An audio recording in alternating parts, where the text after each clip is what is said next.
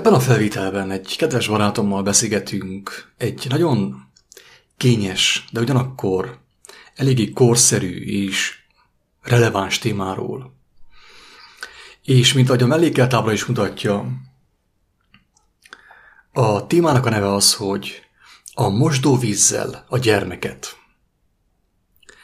És uh, úgy gondolom, hogy, uh, hogy ez a régi szólás, szólásmondás eléggé rávilágít egy olyan általános emberi hibára, amelyet, hogyha megtart az ember, vagy először is nem leplez le magában, nem vesz észre saját magában, akkor, hát hogy is mondjam, elsősorban magának rúgja a gólokat.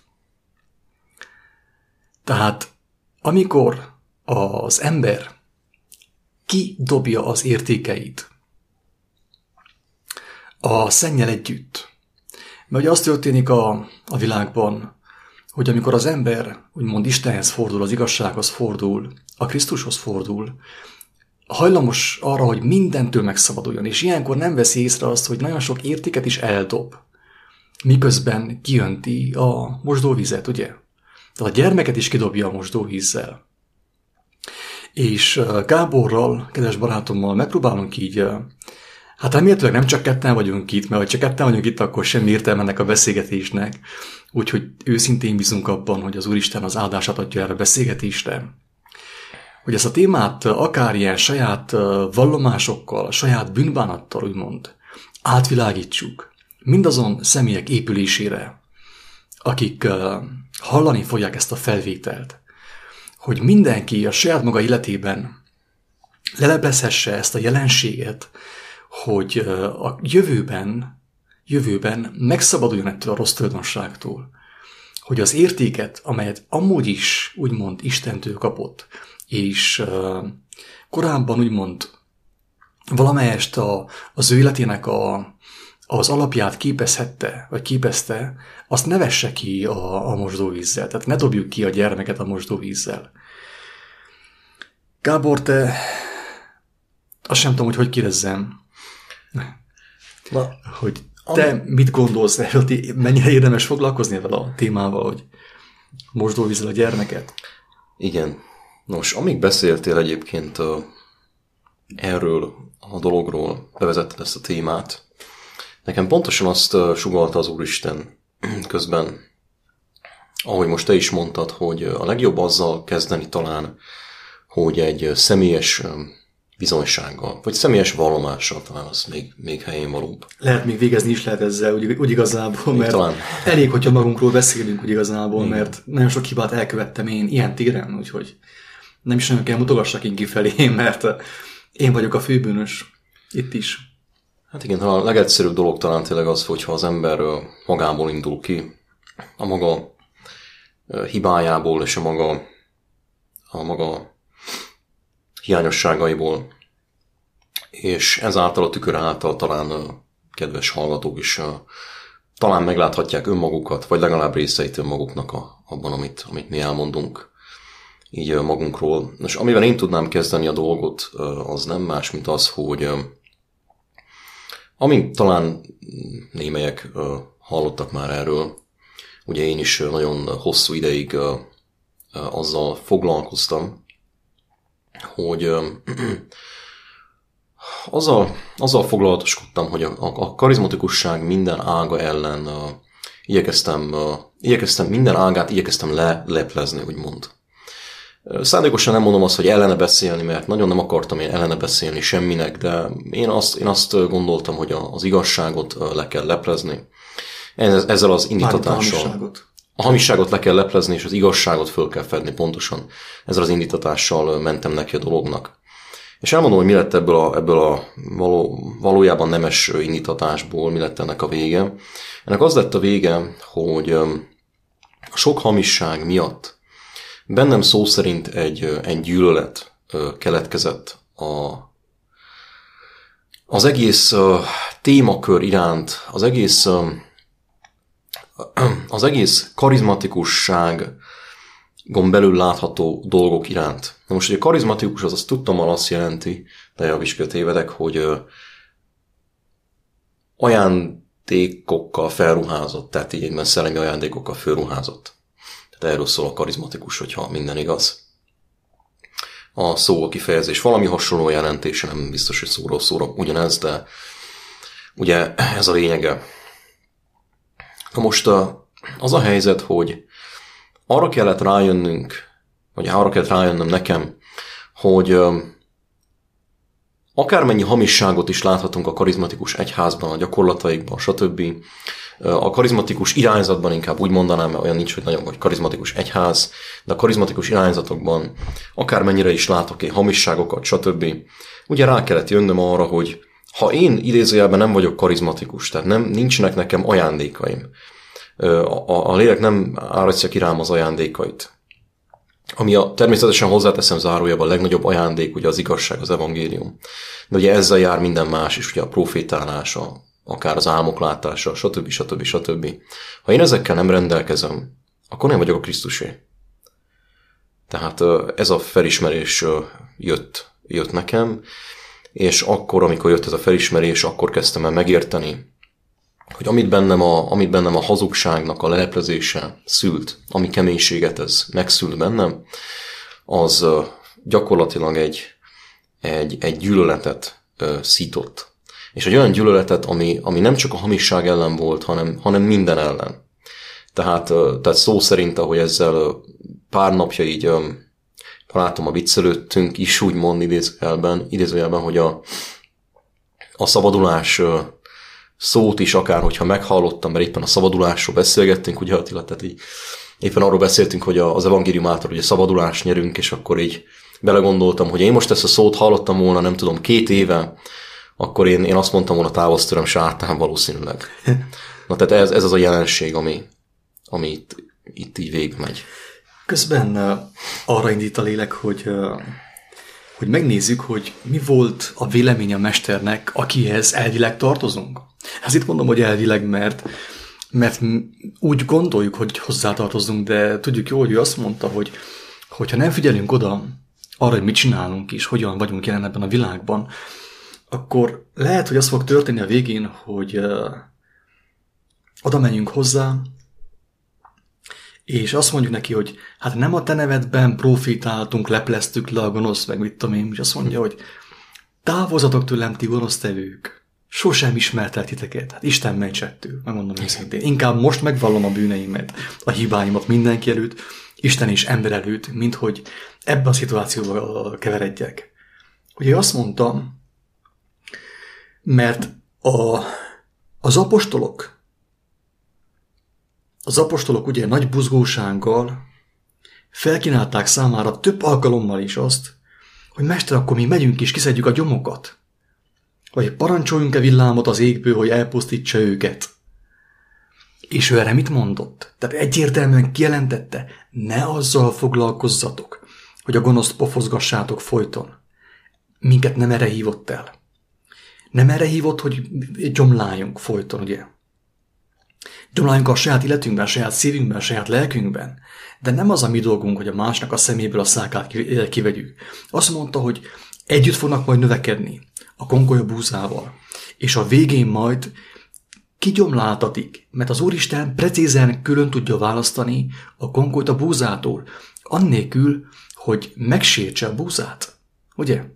Tehát Jézus egyértelműen azt mondta, hogy nem kell gyomlálni, nem kell leleplezni mindent. Hagyjad, együtt növekedjenek. Ti fókuszáljatok az evangéliumra, az igazságra, és azt mutassátok meg.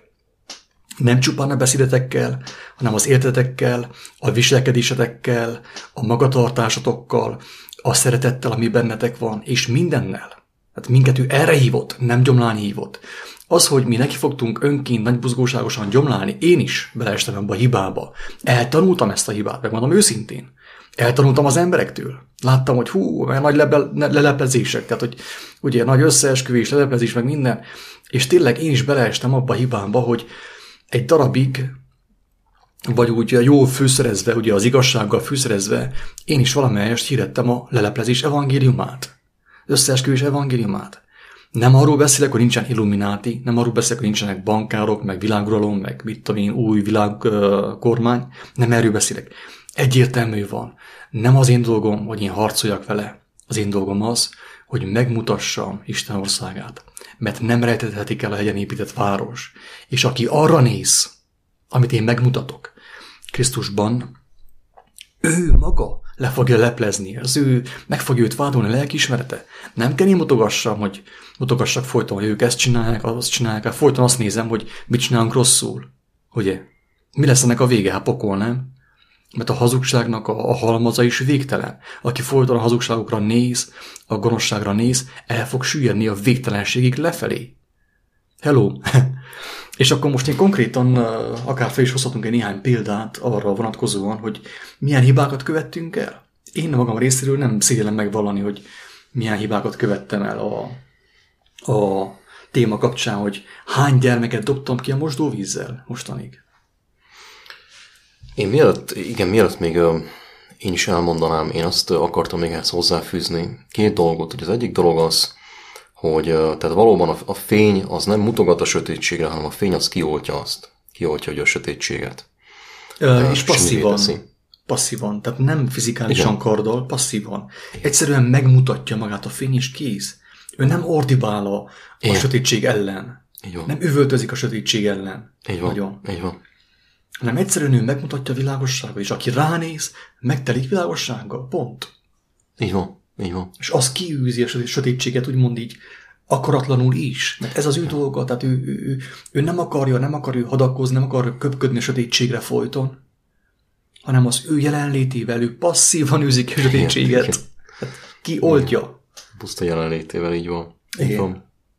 A másik gondolat még, hogy az a helyzet, hogy én azt figyeltem meg, hogy a leleplezésnek a nagy átka, vagy inkább a nagyon-nagyon negatív jellemvonása és eredménye is egyben, az az, hogy a leleplezés is tulajdonképpen arról szól, hogy mit ne tegyünk.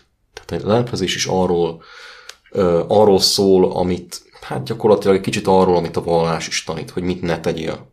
Tehát nem mondom azt, hogy csak arról kell szólnia, de az az igazság, hogy el tud menni egy olyan irányba a leleplezés, hogyha nincsen vegyítve a megmutatása az igazságnak a kinyilvánításával. Az igazság alatt is ugyanazt értem, hogy a, az íretet adó igazság megmutatásával, mert az is egy hamis feltevés, hogy sokan, amikor lelepleznek, azt mondják, hogy az igazságot mutatom meg, pedig valójában nem az igazságot mutatom meg, hanem a sötétséget mutatom meg az igazságnak a nevében. Na most ennek az a veszélye, hogy az történhet, hogy az élet, és ezt megértettem, és, és ezt meg is éltem, meg láttam más kedves testvéreimen is, akikért tényleg imádkozom, hogy hasonlóan talán ezt fölismerjék, hasonló módon, vagy más módon, vagy amilyen módon az Úristen akarja. Hogy az életünk, az életünk, hogyha ezt tesszük, akkor egy nagy-nagy nagy, reakcióvá válik, úgymond arra a negatívumra, amit mi látunk. Tehát az életünk, az életvitelünk az gyakorlatilag elkezd abból állni, hogy na ezt is kitörlöm az életemből, ezt is kitörlöm, mindent kitörlök az életemből, és a végén marad egy nagy-nagy puszta üresség az ember életében. Tehát más semmi ami, nincs. ami egyébként előidézi azt, amit az előbb mondta, a bekeményedést is, a bekeményedést, igen, végül igen. is. Tehát a, a ház ki van ürülve, mert le van leplezve most már minden. Igen. Még az is le van leplezve, ami nem is létezett. Igen. Az is, ami jó. Még az is, ami jó. Igen. A ház ki van üresítve, de nem tehet meg, nincsen betöltve a ház, nincsen boldogság, nincsen öröm, nincsen meg az a túláradó, túlcsorduló öröm, ami meg volt Krisztusban. Igen. Amivel ő meg tudta úgymond fertőzni a legjobb, legjobb értelemben az apostolokat, Igen. az ő követőit.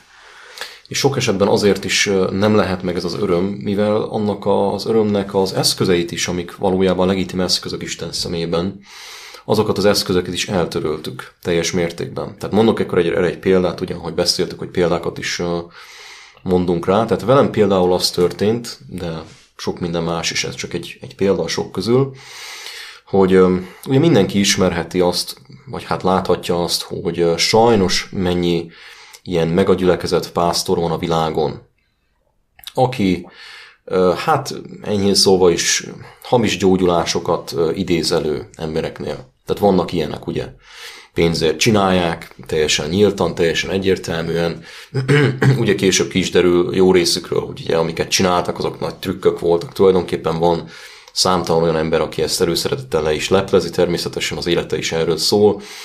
És hát az a helyzet, hogy én is ilyen voltam valamelyest, és ugye az történt velem, hogy ugye ezek a, ezek a kuruzslók, ezek a hamis, hamis gyógyítók, meg, meg hamis tanítók és proféták, ugye, amint lelepleztem ugye a hazugságaikat, ugye én magam bekeményedtem, és hát azt mondtam, hogy hát én nem nagyon látok a igazit, ugye hát természetesen azért nem láttam az igazit, igazi gyógyulásokat, ugye igazi ö, csodákat természetesen, mert hát ugye a figyelmem mire összpontosult a hamisra, ugye azért nem láttam az igazit.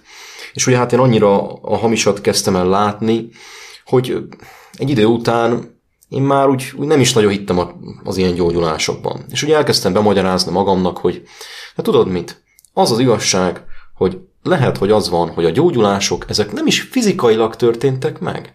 Lehet, hogy ezek a gyógyulások csak lelkileg történtek meg, és akkor itt következik az a jelenség, ami nem más, mint a, a Biblia szavainak a, az elspiritualizálása.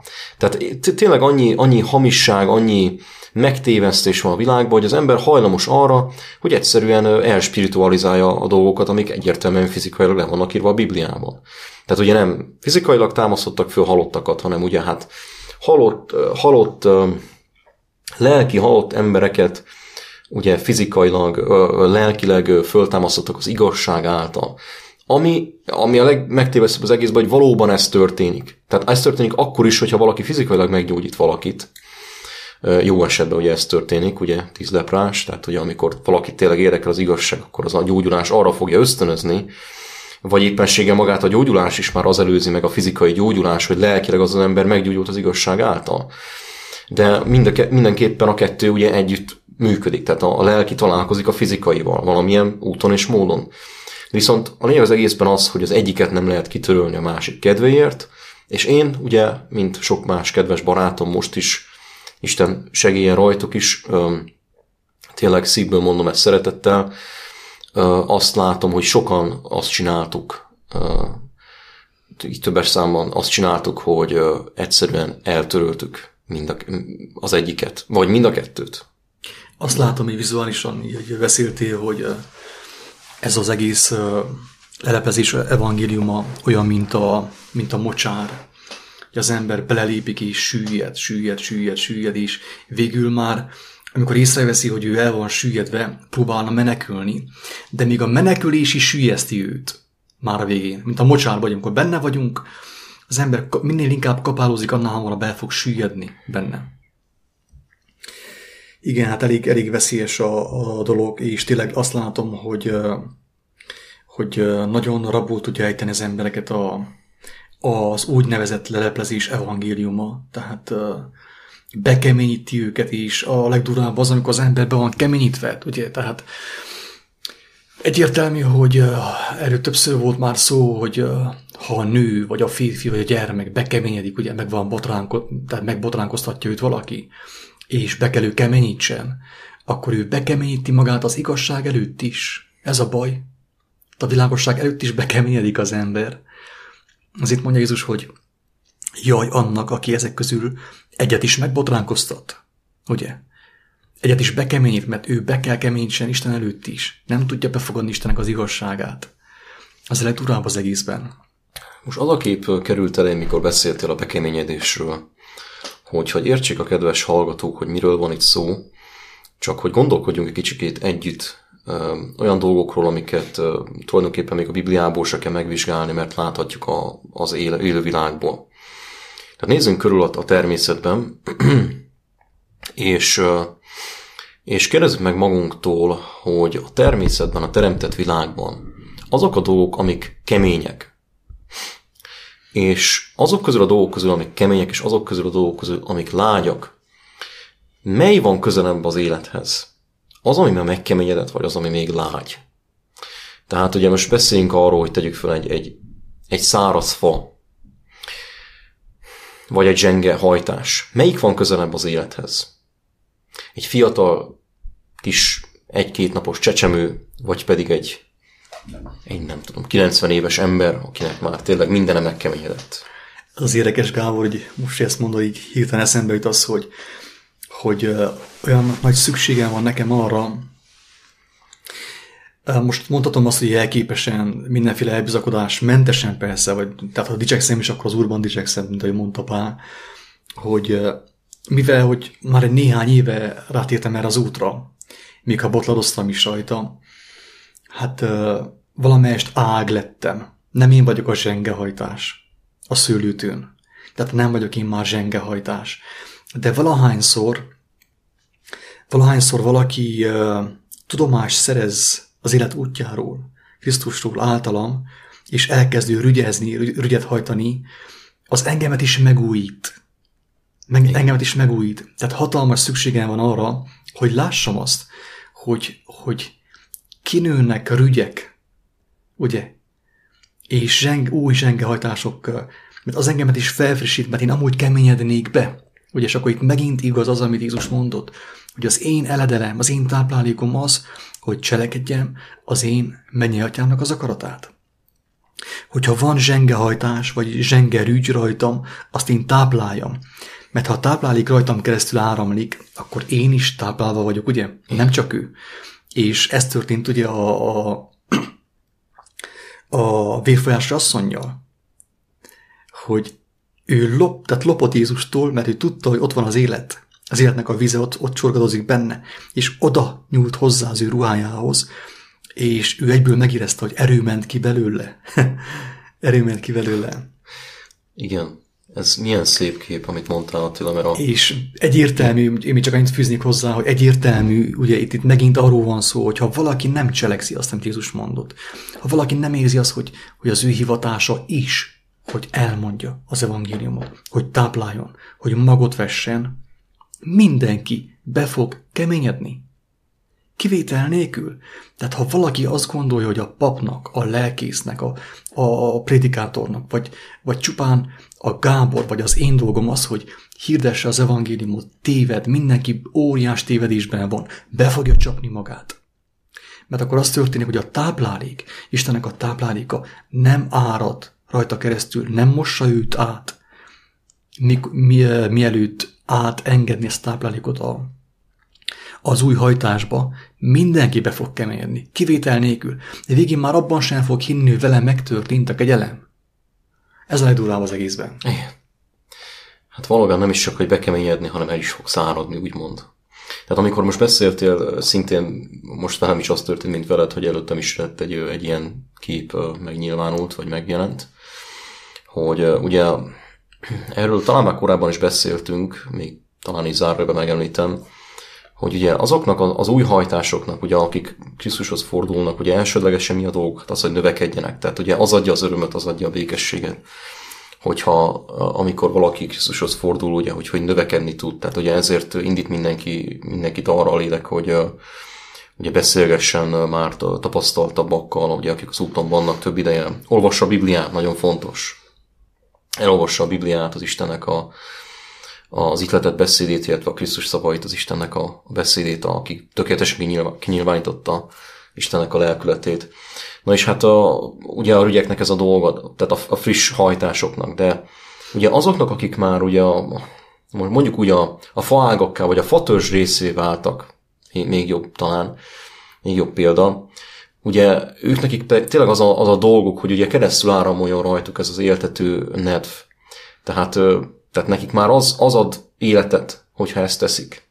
Ugye a rügyeknek még az, hogyha növekednek, ugye ez, ezáltal, ezáltal ez ad nekik életet elsősorban, de ugye akik meg már ugye régebb óta benne vannak ebben, megerősödtek, megvastagodtak, ugye, mint a, mint a fának a törzse, ugye azoknak pedig, azokat pedig azt tartja életben, azt tartja ugye a megkeményedéstől, az elszaradástól távol, ugye, hogy természetesen átármanik rajtuk az éltető nedv, a fának az éltető nedve, az éltető erő, ugye az Isten igéje, az Istenek a beszédei, ugye a rügyek fele. Igen. Közben beszéltél, úgy az is eszembe jutott, hogy még mielőtt ez a beszélgetés úgymond félreérhető lenne, hogy nagy valaki azt gondolja, hogy itt a, a hierarchiáról beszélünk, ugye ez szükség van a hierarchiára. Én nem hiszek ebben, mert figyelme azt mondja Jézus, hogy ő az igazi szőlőtő. Nem én vagyok a szőlőtő. Ő a szőlőtő. És rajta mindannyian új hajtások vagyunk. É. Friss hajtások vagyunk rajta. De viszont inkább ezt születne fogalmazni, hogy a hajtások között van egy folytonos, finom kommunikáció. A hajtások mit csinálnak az új hajtások? Tehát én is új hajtás kell maradjak ilyen értelemben az igazi szőlőtőn. Egy olyan hajtás, ami, mint ahogy Jézus mondta, megtöri folyton a kenyeret. Tehát a, a táplálékot, amit én kapok, a szőlőtőről folyton szétoztam. És folyton veszek a másik táplálékából, amit ő szerez, a szőlőtőről, tehát uh, szeretném továbbra is hangsúlyozni, hogy a hierarchiát, nekem meggyőződésem, hogy a hierarchiát, a hatalmaskodást, az egymás fölötti hatalmaskodást Jézus eltörölte. Tehát ez, ez teljesen biztos. És itt eszembe is jut egy nagyon fontos dolog, hogy én hol dobtam ki a csecsemőt a mosdóvízzel. Hát például ott, hogy ahol én ezt láttam, ezt a hatalmaskodást, szervezetekben, vallási szervezetekben, ö, azt mondtam, hogy ott, ott, ott nem is lehet semmi jó abban a szervezetben. De az Úristen számomra áldott legyen az ő neve, megcáfolta. Megmutatta, hogy igenis vannak. Én most sem vagyok felegezett párti. Nem hiszem, hogy a hatalmaskodás, a hierarchia az szükséges lenne. Mert egy tanítónk van, egy mesterünk van, egy Istenünk van. Pont. Egy pásztorunk van, az, igaz, az igazi pásztor, ugye, aki nem más, mint Jézus. De viszont észre kellett vennem, hogy vannak a, a hivatalos, vagyis a hivatalos vallási felekezeteken belül is olyan személyek, akik tényleg Istenben vannak, és akik a gyülekezeten belül is úgymond világosságot mutatnak az embereknek. És elképzelhető, hogyha már nagyon választás elé lesz állítva a, a, az emberiség, ezek mind ki fognak jönni belőle. Mint ahogy mondta Jézus, hogy fussák ki belőle én népem. De most jelenleg tagadhatatlan, tagadhatatlan és vitathatatlan az, hogy minden felekezetben vannak ö, gyertyafények. És hangsúlyozom, hogy nem biztos, hogy az, az pont a főpásztor, vagy pont a prédikátor, vagy pont a lelkész, hanem az, aki megértette Jézus beszédét, és azt cselekedte folyton. A gyülekezetben, azon kívül, mindenhol. Mindenhol. De viszont, ugye, megvallom nyilvánosan is, én hibába estem, hogy én azt gondoltam, hogy egy ilyen felekezeten belül nem is nagyon létezhet igazság. Pont azért, mert, mert az ember ugye alárendelte magát egy másik ember ö, tekintélyének, hatalmának. De ez nem így van. Tehát Isten a vessék és a szívek vizsgálója, nem pedig én. Igen, itt a kursz szó, bocsánat, itt a szó ebben a dologban, amit szerintem most kimondtál, hogy az az érzés, hogy ha már ott ez történik, akkor onnan már nem jöhet semmi jó. Tehát ez a kizárom teljesen. Ugye kicsit az jutott eszembe, mikor Jézus is, tulajdonképpen Isten ezt a felfogást, ezt én úgy látom, hogy arra használja föl, hogy nagyon keményen próbára tegye az embereket, hogy ti készek vagytok-e arra, hogy halljatok olyan dolgokat is, amiket nem nagyon akartok hallani. Tehát például ugye mi történt, ugye mi történt um, Jézussal, ugye hát honnan jött Jézus, ugye Názáretből, és maga azt hiszem, hogy Nathanael, vagy uh, Hát, igen, tehát, talán, igen, igen, igen, igen. Ő mondta azt, most javíts ki, de nem mindegy, nem, érdekel, nem is, hogy kimondta az a lényeg, hogy, hogy ugye elmondatott az is, vagy inkább emberileg elmondatott az az egyik tanítvány által, ugye, hogy amikor elhívta őt a testvére, ha jól tudom, Péter talán, hogy itt a, itt a, a világnak a fényessége, itt a megváltó, megtaláltuk. Hát honnan jött ugye kérdezte, azt mondta Názaretből. Ó, na ne, Názaretből, na nem, na, jöhet még valami jó Názaretből egyáltalán? Ugye, tehát Názaretből nem lehet, nem, ha már a Názaretből, akkor már nem lehet jó, az, az már nem. Tehát kicsit És miért, miért tette ezt Isten? Azért, hogy megmutassa, hogy nem úgy gondolkodom, hogy ti gondolkodtok, mert ti igen. test szerint gondolkodtok, ti precedensek alapján gondolkodtok folyton. Igen. A, a történelem alapján gondolkodtok ti folyton. A zsidó az nem lehet jó ember, a cigány sem lehet jó ember, a román sem lehet jó ember, de lassan már a, a, a szomszédvárosban lévő székely sem lehet jó ember számomra. Hát jöhet valami jó csíkszerdából, hogyha én Gergői vagyok? Hello! Persze, hogy nem, ugye? Ez az emberi gondolkodás. Isten bocsássa meg. És az a helyzet, hogy ezt uh, Isten nem egyszer játszotta el velük, idézőjelben játszotta el, tehát Isten nem egyszer tette próbára őket ilyenekkel, hanem százszor, száz, ezerszer, tehát lehet látni azt is még az evangéliumban is, hogy hányszor történt meg az, hogyha most elolvassuk őszintén az evangéliumot, hogy um, Isten pont tehát tegyük föl, az az eset, amikor Jézus ugye oda ment a, a samaritánus asszonyhoz. Hát ugye a samáriaiak azok, hát mik voltak a zsidók számára? Állatok gyakorlatilag majdnem. Tehát mikor oda ment az asszonyhoz, ugye nekik azzal kellett szembesülniük, hogy Samária egy olyan, tehát gyakorlatilag az Isten beszéde a legjobban, a legjobban egy olyan asszonyon keresztül terjedt, aki nem csak hogy samáriai volt, de volt vagy nem tudom, hat férje, vagy öt, vagy hány volt neki pontosan. Tehát paráznasság, és még paráznasságban is élt ráadásul egy férfival, és hát nagyon keményen meg volt kötözve. Nyilván nem, nem szerette ezt az állapotot, különben ugye akkor nem ment volna oda hozzá Krisztus, de, de nagyon keményen meg volt kötözve, Samária is volt, meg még nő is, ugye, ami még aztán ráadott nekik még egy lapáttal, mert ugye hát nők, nőkhöz nem nagyon szoktak beszélni. Ugye hát Krisztus ő hozzáment, és ő rajta keresztül fogadta be Samária ugye az igazságot. Tehát az is egy nagyon kemény te, ilyen dolog volt. Ugye a Kánaáni asszony esete is egy nagyon-nagyon kemény próba volt a tanítványok számára. Ugye ott is ebből a szempontból legalábbis a történet, ugye ebből a szempontból is egy fontos dologra világít rá, hogy ugye ott is azért az volt, hogy nem csak neki kellett ugye megaláznia magát, elfogadni a saját lelki állapotát ennek a nőnek, ugye, hogy ő egy gyakorlatilag egy ebb, hanem, hanem a tanítványoknak is el kellett fogadniuk azt, hogy bizony az ilyen ebekhez is úgymond jött a Krisztus. Tehát természetesen azokhoz értendő, ez úgy, úgy értendő, hogy azokhoz is, akik olyan módon éltek, sajnos lelki értelemben, mint az ebb, vagy mint a disznó, ugye minden evő. És hát ugye, akik meg akartak ebből szabadulni. Tehát ezekhez is eljött az Isten országa, és nem, nem csak, hogy eljött hozzájuk, hanem ezeken keresztül, sőt, talán leginkább ezeken keresztül terjed mert ők lesznek azok, akik a leghálásabbak lesznek a szabadulásukért. Akiknek 500-at nézett el a hitelező, 500 pénzt, így van. Így van. Ugye ez történt még a, még a pogányokkal is, a, a, amikor ugye hát a Pál oda ment a pogányokhoz. És ugye hát a, ez, is, ez is a ítélet volt Izraelen, hogy ez, ez, a, ez, hogy a pogányokon keresztül kellett nekik aztán visszahalaniuk az igazságot, és, és még úgysem fogadták el, tehát idegen nyelveken szólok a néphez, és még, még arra sem hallgatnak. Tehát Ugye ez, nagyon sokszor eljátszotta Isten, én azt látom, és nagyon sokszor ezzel próbára tette az embereket. Tehát miből, miből gondoljuk mi azt, hogy majd minket nem tesz próbára ilyen, ilyen szempontból.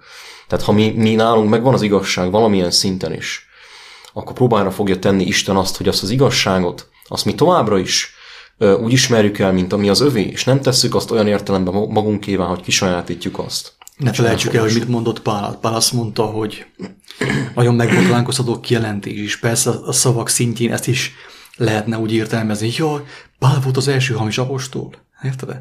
Azt mondja, hogy hogy a kijelentések nagysága miatt el ne bizakodjam.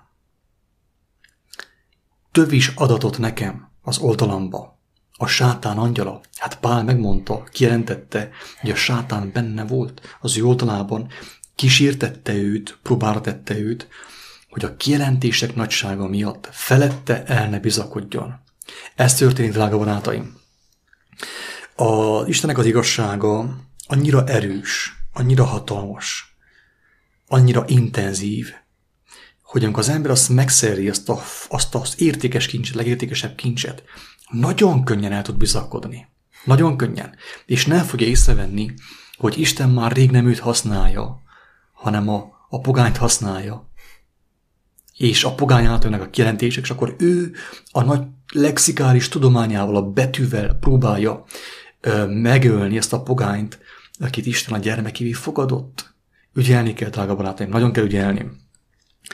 Nekem egy másik pont, Például, ezt csak hogy idegességképpen mondom el megint, mint egy ilyen bizonság és egy ilyen nyilvános megbánás, hogy engemet szinte irritált, amikor valaki Szent Szellemet említett.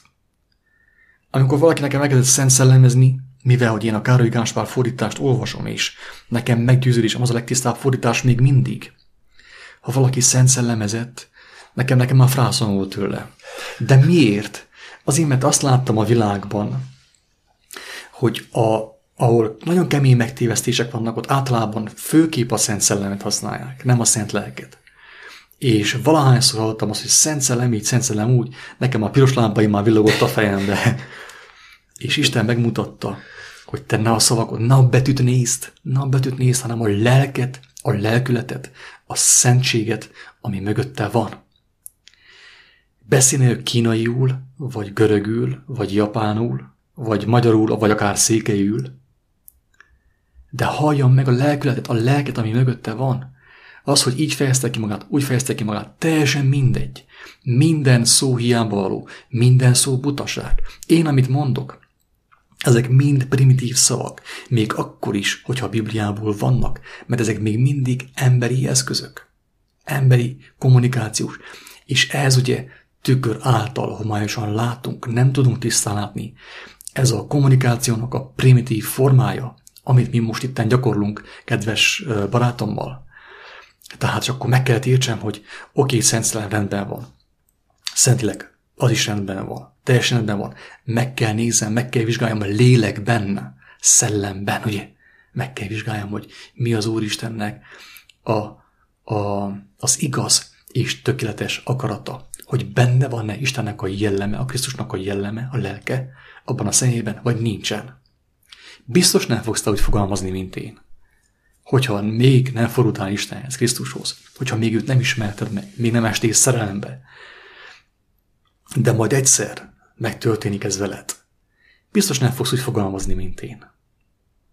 Lehet, hogy szellemezni fogsz te is. Nem lelket fogsz mondani, hanem szellemet.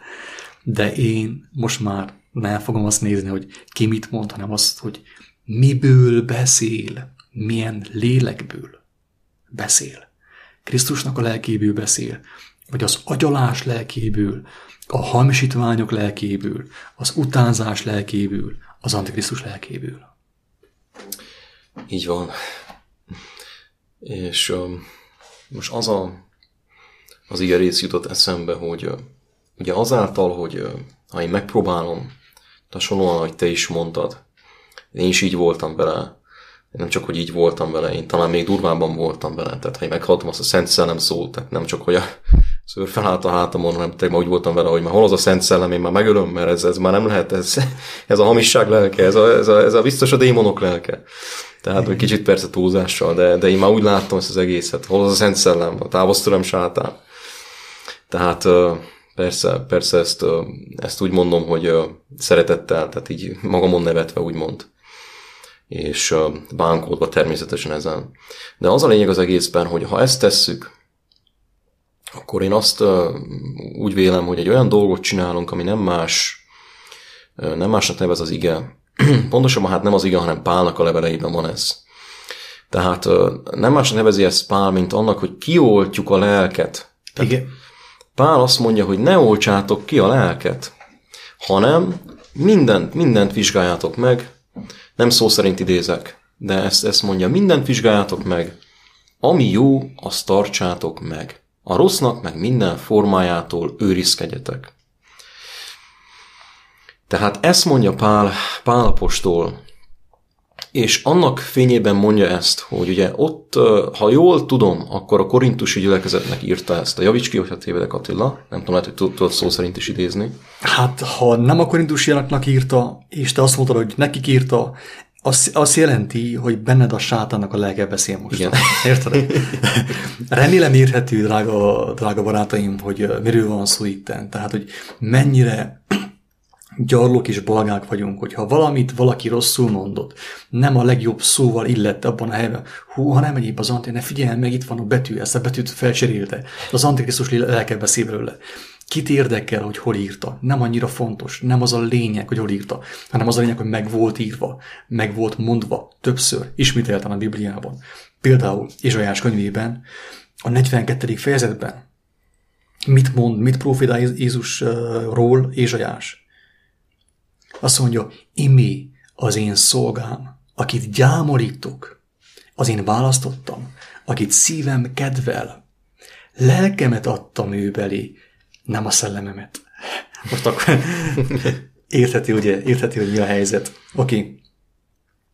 Törvényt beszél a népnek, tehát megmutatja az én akaratomat, az én lelkületemet, az én rendeletemet, az én rend, rend életemet. Ugye én azt mondtam, sokszor úgy, úgy fogalmaztam Istenről, hogy Istennek a rend élete. És akkor ugye könnyen meg engemet vádolni azzal, hogy hú, ez a New Age-ből beszél, ezotériából beszél, érted-e? Hogy miért nem úgy fogalmaztam, mint ahogy le van írva betű szerint. Közben a lélek nekem azt mondta, hogy mondjam magyarul, hogy Istennek a rend élete. Az életnek a rendje, az ő törvénye, persze, ugyanarról beszélünk, de miért nem fogalmazhattam így a lélek által, vagy a szellem által, ízesen, magyarul, székely akcentussal.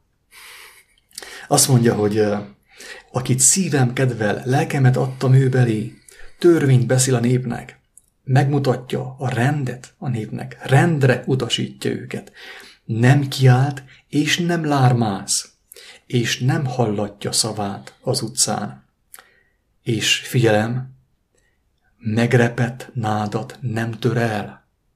Ha valakiben egy kis hív, egy kis hajlam arra, hogy meglássa Isten országát, akkor ne fogja azt mondani, jaj, te milyen gonosz vagy, felsorolja a gonoszságait. Nem. Nem hányja a szemére a gonoszságait. Pál azt mondta, hogy a szeretet himnuszában.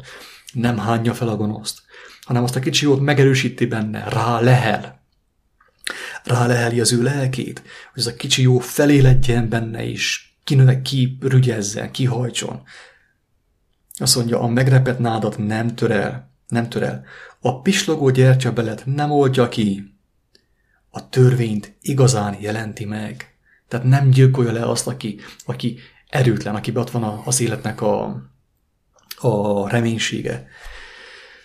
Oh, Egy helyen írja Pál, hogy a, ugye a hitben erőtlent ne ítélgessétek. Valahol ezt írja. És azt gondolom, hogy ez ez talán nagyon fontos abból a szempontból is, ebből a szempontból is, amit most elmondtál. Tehát pontosan attól lesz a hitben erőtlen, ugye erőssé, hogy nem az ítélgetést kapja, hanem, hanem az igazságot magát, tehát az életet adó igazságot kapja. Nagyon sokat látom ezt a vallásosságban. Nagyon-nagyon, tehát például mondok egy, egy példát erre, tehát az imént beszéltem egy nagyon kedves szombatnapi adventistával, de ugye én azt vettem észre, sajnos például abban a lelkületben is, amiből, amiből ő beszélt, egy kicsit, amit, ami rá is hatott lelkület, hogy, hogy ugye ő is úgy nézett a dolgokra, hogy akik tartják, ugye ő, szerint, ő szerinte a szombat, a szombat az ugye egy napon van a héten, és ugye azt nagyon szigorúan meg kell tartani. Na most az a helyzet, hogy ugye ő, ő úgy nézett mindenki másra gyakorlatilag, hogy aki nem tartja meg a szombatot, és még nem tudom, hogy húst is eszik, ugye abban is, abban is hisznek ugye a szombatnapi adventisták, ugye az az ember, az, az nem jöhet Istentől, és éreztem a magamat benne, mert ugyan én soha nem hittem ilyesmiben, de éreztem magamat abban, hogy, hogy most ha valakiben tegyük fel, megvan az igazságkeresésnek a lelke, vagy szelleme, hoppá, ugye, megvan a, a, az igazságkeresésnek a lelkülete, akkor az az ember, ha, ha kap valakitől egy ilyen hasonló kommentet tegyük föl, akkor az, az teljesen megölheti. Az megölheti benne azt, azt a kis igazságot, ami benne van. Tehát ez olyan, mintha egy tüzet gyújt valaki, és egy túl nagyot ráfúj mondjuk a, a parázsra, vagy a, a, a kis, kis izzó valamire, ami ott fölgyújtja majd a tüzet, ugye azzal kialudhat az az egész, és akkor nem kap lángra soha. Tehát ezt, ezt úgy megláttam önmagamat ebben a, ebben a kedves emberben is. Természetesen aztán elmondtam neki, de nem megítélve már, hanem tényleg szeretetben elmondtam neki, ugye, hogy valójában, valójában igaza van. A szombat tényleg nagyon-nagyon fontos, sőt, anélkül nem léphetünk be Isten országába, hiszen Isten országa, a Krisztus maga, ő a szombat, ő a megpihenés. Azt mondja, gyertek hozzám, az én igám könnyű, az én az én terhem könnyű, az én igám gyönyörűséges. gyönyörűséges, így van, ezt, ezt mondja, igen, és ugye az a lényeg az egész, hogy ezt, ezt Krisztus is ezt mondta mindig, hogy minden napon az én, az én atyám dolgaival törődjetek. Tehát ugye ne a veszendő eledére dolgozatok, dolgozatok ugye az örök, az örök eledelért, ugye, amely nem vesz. Abban pihentek meg, a munkában pihentek abban meg. pihentek meg, így van. Munkában pihentek van. meg, mert ahhoz a munkához van adva van ugye a benzin, üzemanyag, Igen. a szent lélek Istentől. Hát ugye ő minden nap tulajdonképpen pihent, mert az Isten munkáját végezte. Így van. Hát valahány szó voltunk már így, ezt már többszörösen megvallottam, ugye, hogy amikor úgy éreztem, hogy ja, nekem már semmi erő nincsen, semmi energiám nincsen, nem maradt, és jött, jött a, a, az utasítás Istentől, hogy valami el kell végezni, és mondom, Isten, én ezt nem tudom, én már nem bírom. Hát alszok el. És akkor, amikor elkezdtünk erről beszélni, jött az erő, megteltem erővel, jött a lélek, és megpihentem a szolgálatban, mert az én eledelem az, hogy cselekedjem annak akaratát, aki engemet elhívott. Ki hívott el engemet? Krisztus. Így van. Hát ez a, pontosan egyébként ma történt meg velem, hogy meséltem neked korábban, hogy este nem nagyon tudtam aludni, nem aludtam jól az az igazság.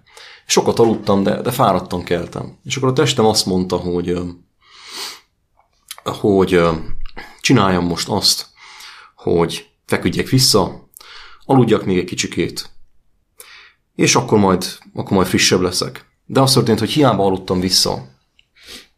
Nem váltam frissebbé tőle, hanem akkor váltam, ak- akkor éreztem a, a frissességet belém áradni az Úristent, amikor elkezdtünk erről beszélgetni, és ugye ez az anyag is remélhetőleg abban, abban fog közreműködni, hogy ugye emberek szabaduljanak meg, meneküljenek meg, és ez az igazi megpihenés. Érzem azt, hogy ez az igazi megpihenés. Én aludtam volna 13 órát is, de akkor se fog megpihenni. Akkor úgy kell föl, mint a, mint a mosott zombi. De most, hogy erről beszélgetünk, tényleg azt érzem, hogy ha aludtam, ha tényleg az, az erő jön belőle. Van egy másik egy időben úgy voltam, hogy amikor hallottam azt a szót, hogy dicsőítés, nekem már frászom volt tőle. Mert én arra gondoltam, a lehető legrosszabbra gondoltam, ami a dicsőítés szó alatt történik, hogy szép vagy Istenem, jó vagy Istenem, énekelünk, megy a keresztény rockzene. Tényleg megvetést éreztem ezzel szemben mert valahogy azt láttam, hogy mindenki inkább énekelni akar, mindenki inkább gitározni akar, mint hogy elvégezni azt a munkát, amivel Krisztus minket megbízott. Hogy, hogy azzal dicsőítse az Úristent, hogy ő benne jár, benne leledzik abban az állapotban, végzi azt, amit Jézus is végzett, amit az apostolok végeztek. És valahányszor azt hallottam, hogy dicsőítés nekem már, mint a pókemberi, már futottam fel a plafonra tőle.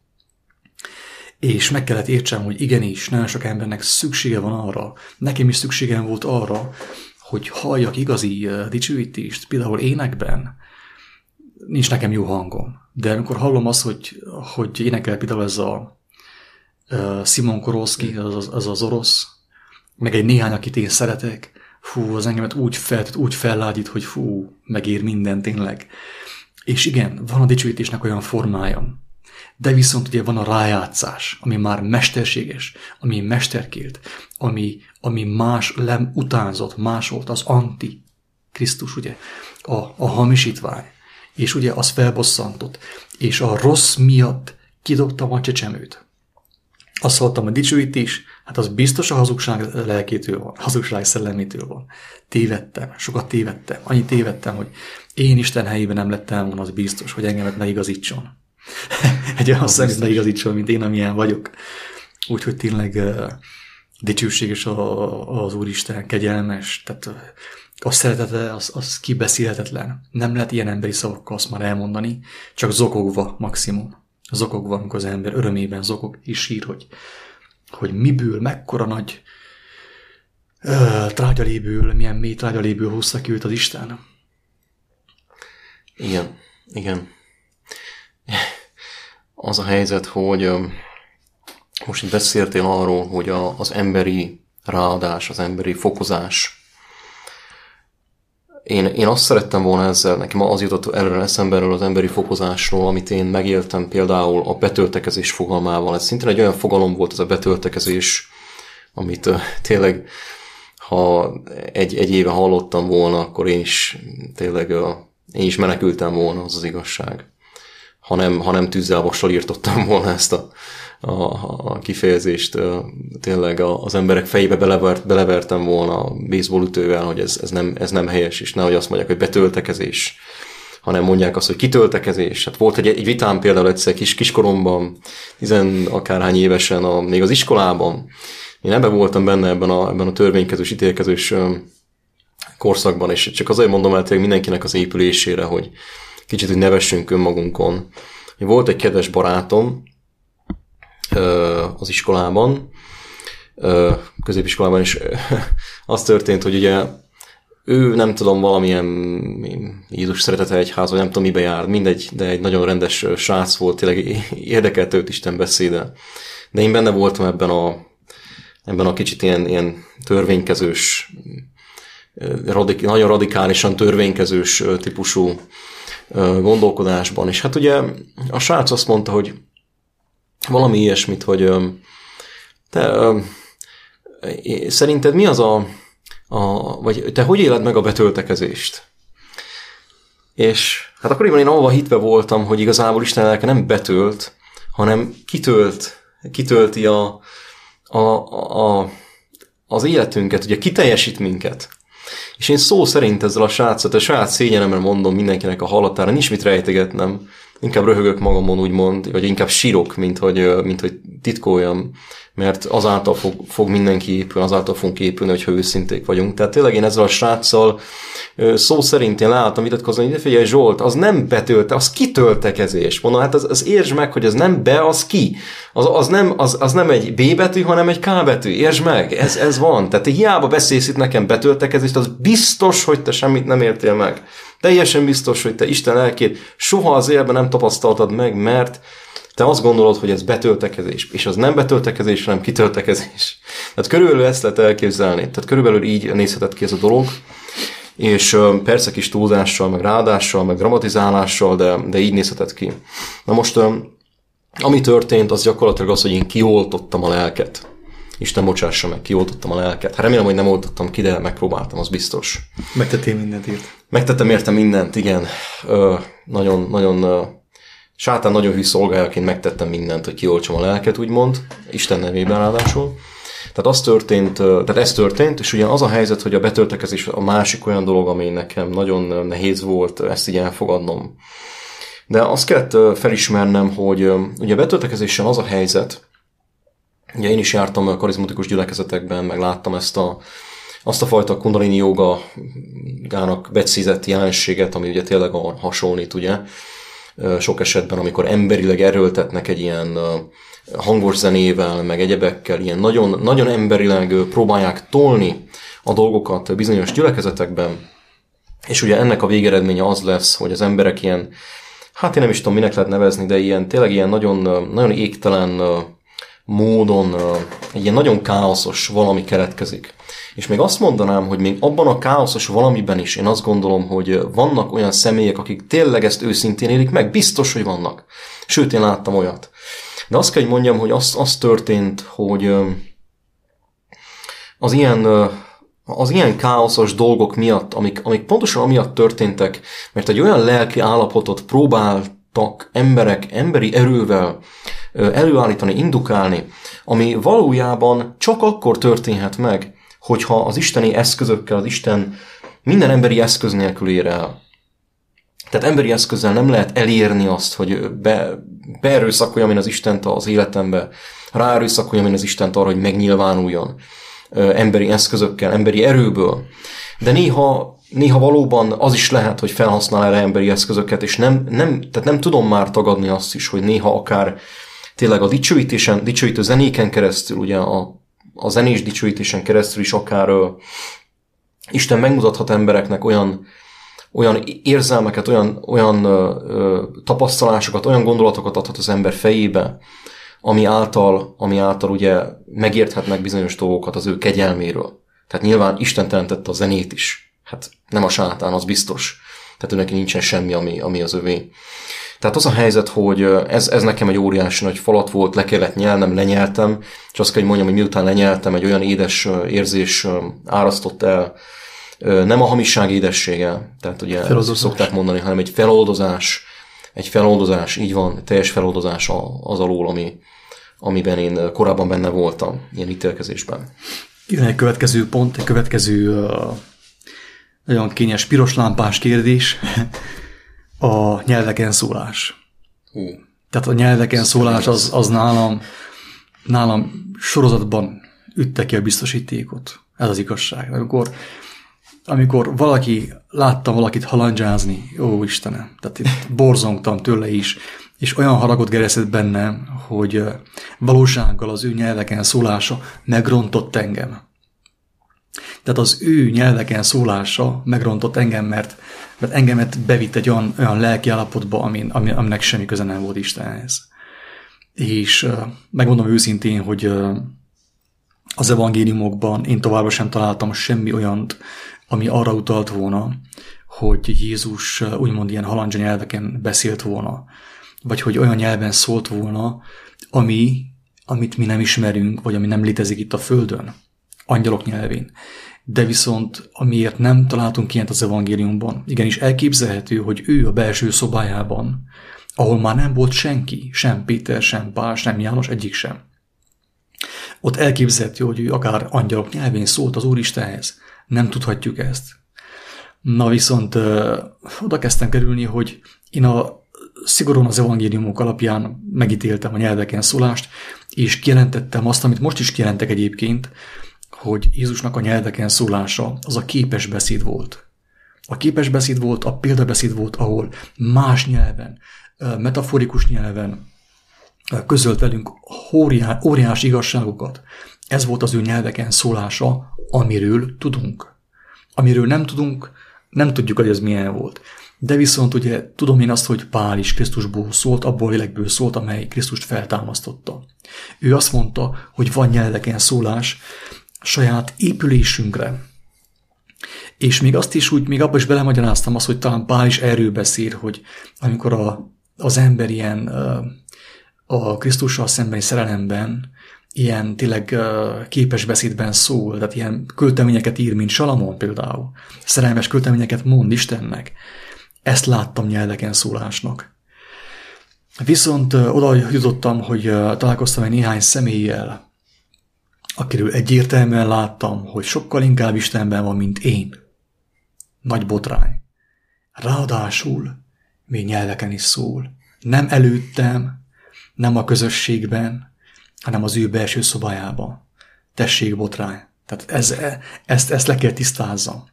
Neki fogtam izomból, fekvő támasz, felül is mindent csináltam. Súlyoztam, hogy valahogy megmagyarázzam. Megmagyarázzam, hogy, hogy ő az, az, az, az, az, az nem helyes, az, az gonosz. És rájöttem arra, hogy, hogy én alul maradtam. És elmondom még azt is, hogy Isten engem hogyan vezetett el arra a felismerésre, hogy még az a nyelveken szólás, ami nem érthető, tehát nem magyarul van, nem héberül, nem románul, hogyan lehet Istentől. Úgy lehet Istentől, drága barátaim, legalábbis azt mutatta meg nekem a mindenható, hogy ezek a szavak, amiket én használok most is, Gábor, ugye barátom is, amit használ, ezek annyira buta és primitív szavak, ezek még mindig agyból jönnek, még mindig elméből jönnek.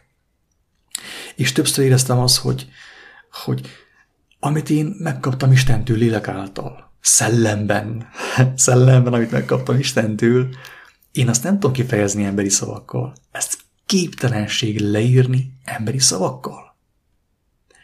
És akkor mondom, hogy ha emberi szavakkal nem lehet leírni, akkor hogyan lehet leírni?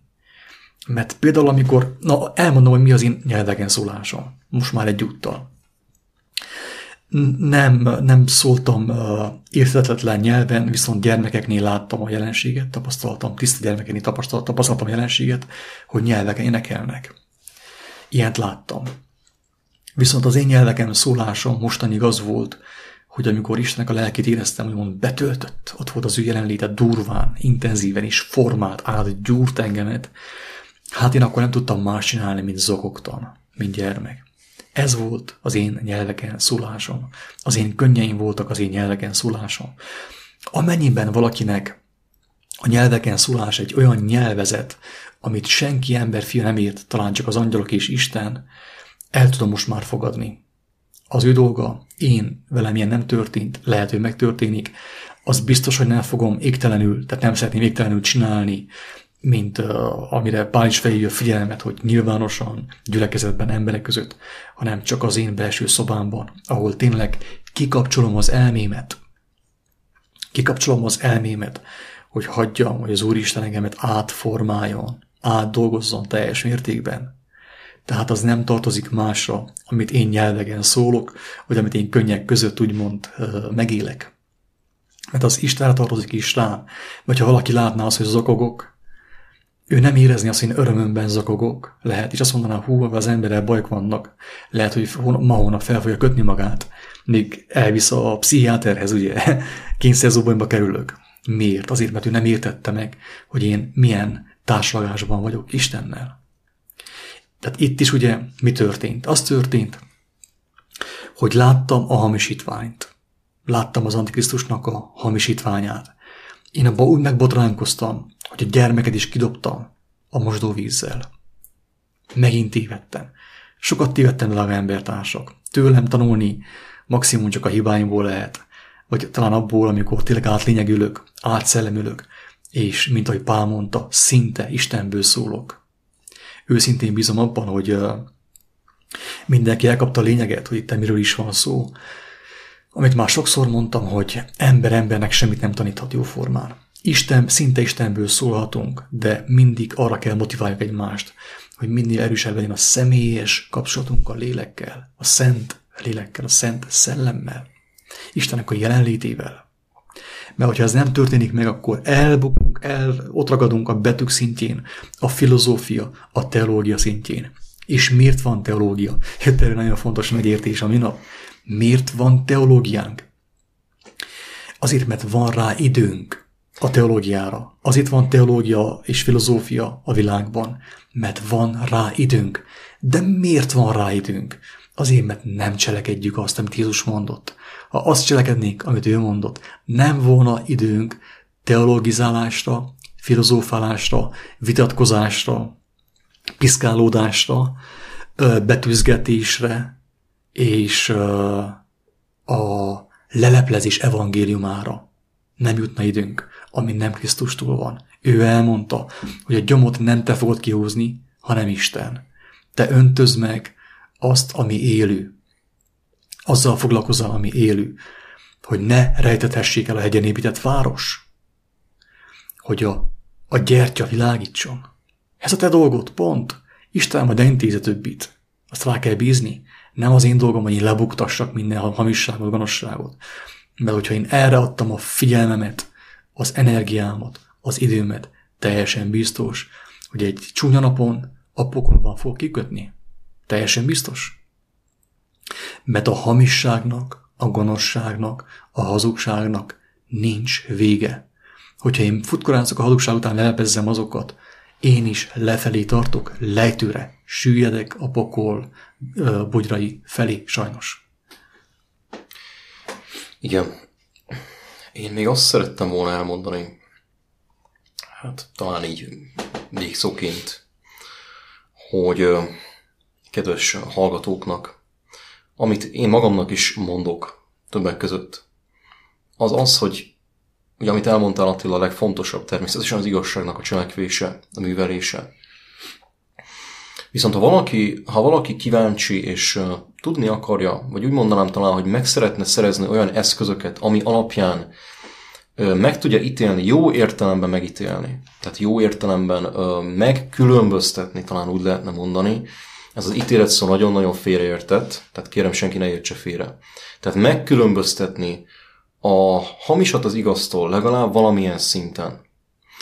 Annak az, ember, annak az, annak az embereknek azt tudom ajánlani, hogy ugye tegyük azt, amit tett az összes apostol, a tanítványok, ugye hát tényleg azt mondhatnánk, hogy amit maga Krisztus is tanított, hogy mindent, amit látunk, azt a Krisztushoz mérjük hozzá, illetve azokhoz a, hát ugye azokhoz a pálleveleihez is ugye nyilván a, az a abcselbe leírtakhoz is, azok is ugye azokhoz a dolgokhoz tartoznak hozzá, amit Krisztus tanított. Tehát ugye ők is azt tanították, ők látnák Krisztust, az apostolok.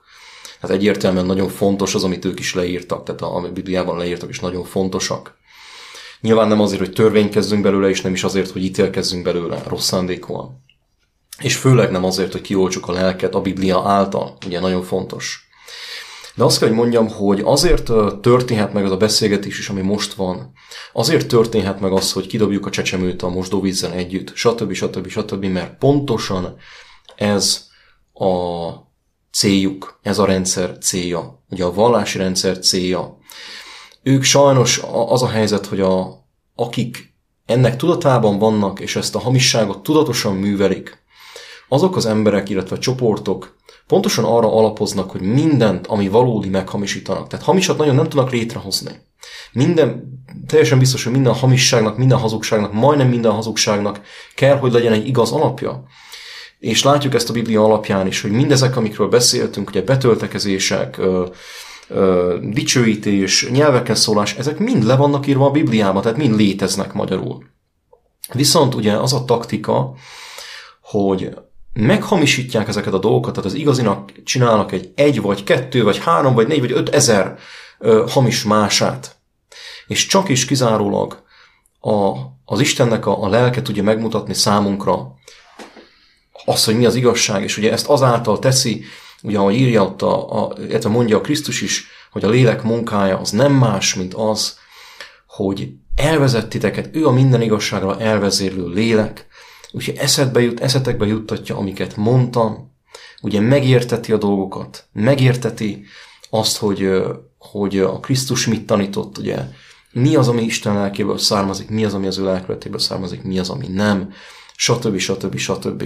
Tehát ez fog tudni segíteni az igazság, a valódi igazság lelke, a szent lélek, a szent szellem, ugye ez fog tudni vezérelni és segíteni abban mindannyiunknak, hogy megértsük, hogy mi az igazi és mi a hamis, és hogy ne oltsuk ki azt a lelket, amiből valaki beszél, az igazság lelkét.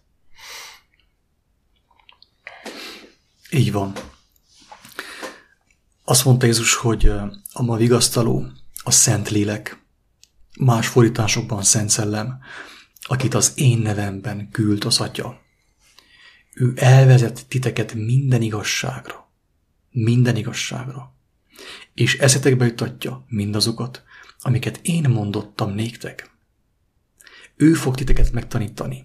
Ezért nincs szükségetek arra, hogy más tanítson titeket, aki nem kapta meg Istennek az ajándékát, a szent lelket, úgymond, az ő jelenlétét, nem fogja tudni megkülönböztetni az igazat a hamistól. Ez teljesen biztos. Ki kapja meg a szent lelket? Az kapja meg, aki, mint Jézus mondta, hallja az ő beszédét, cselekszi azt. Hát arra adta Isten a szent lelket, arra adja az ő jelenlétét, értékes jelenlétét, az ő erejét, a hatalmát, hogy azt cselekedjük, amit ő mond nekünk.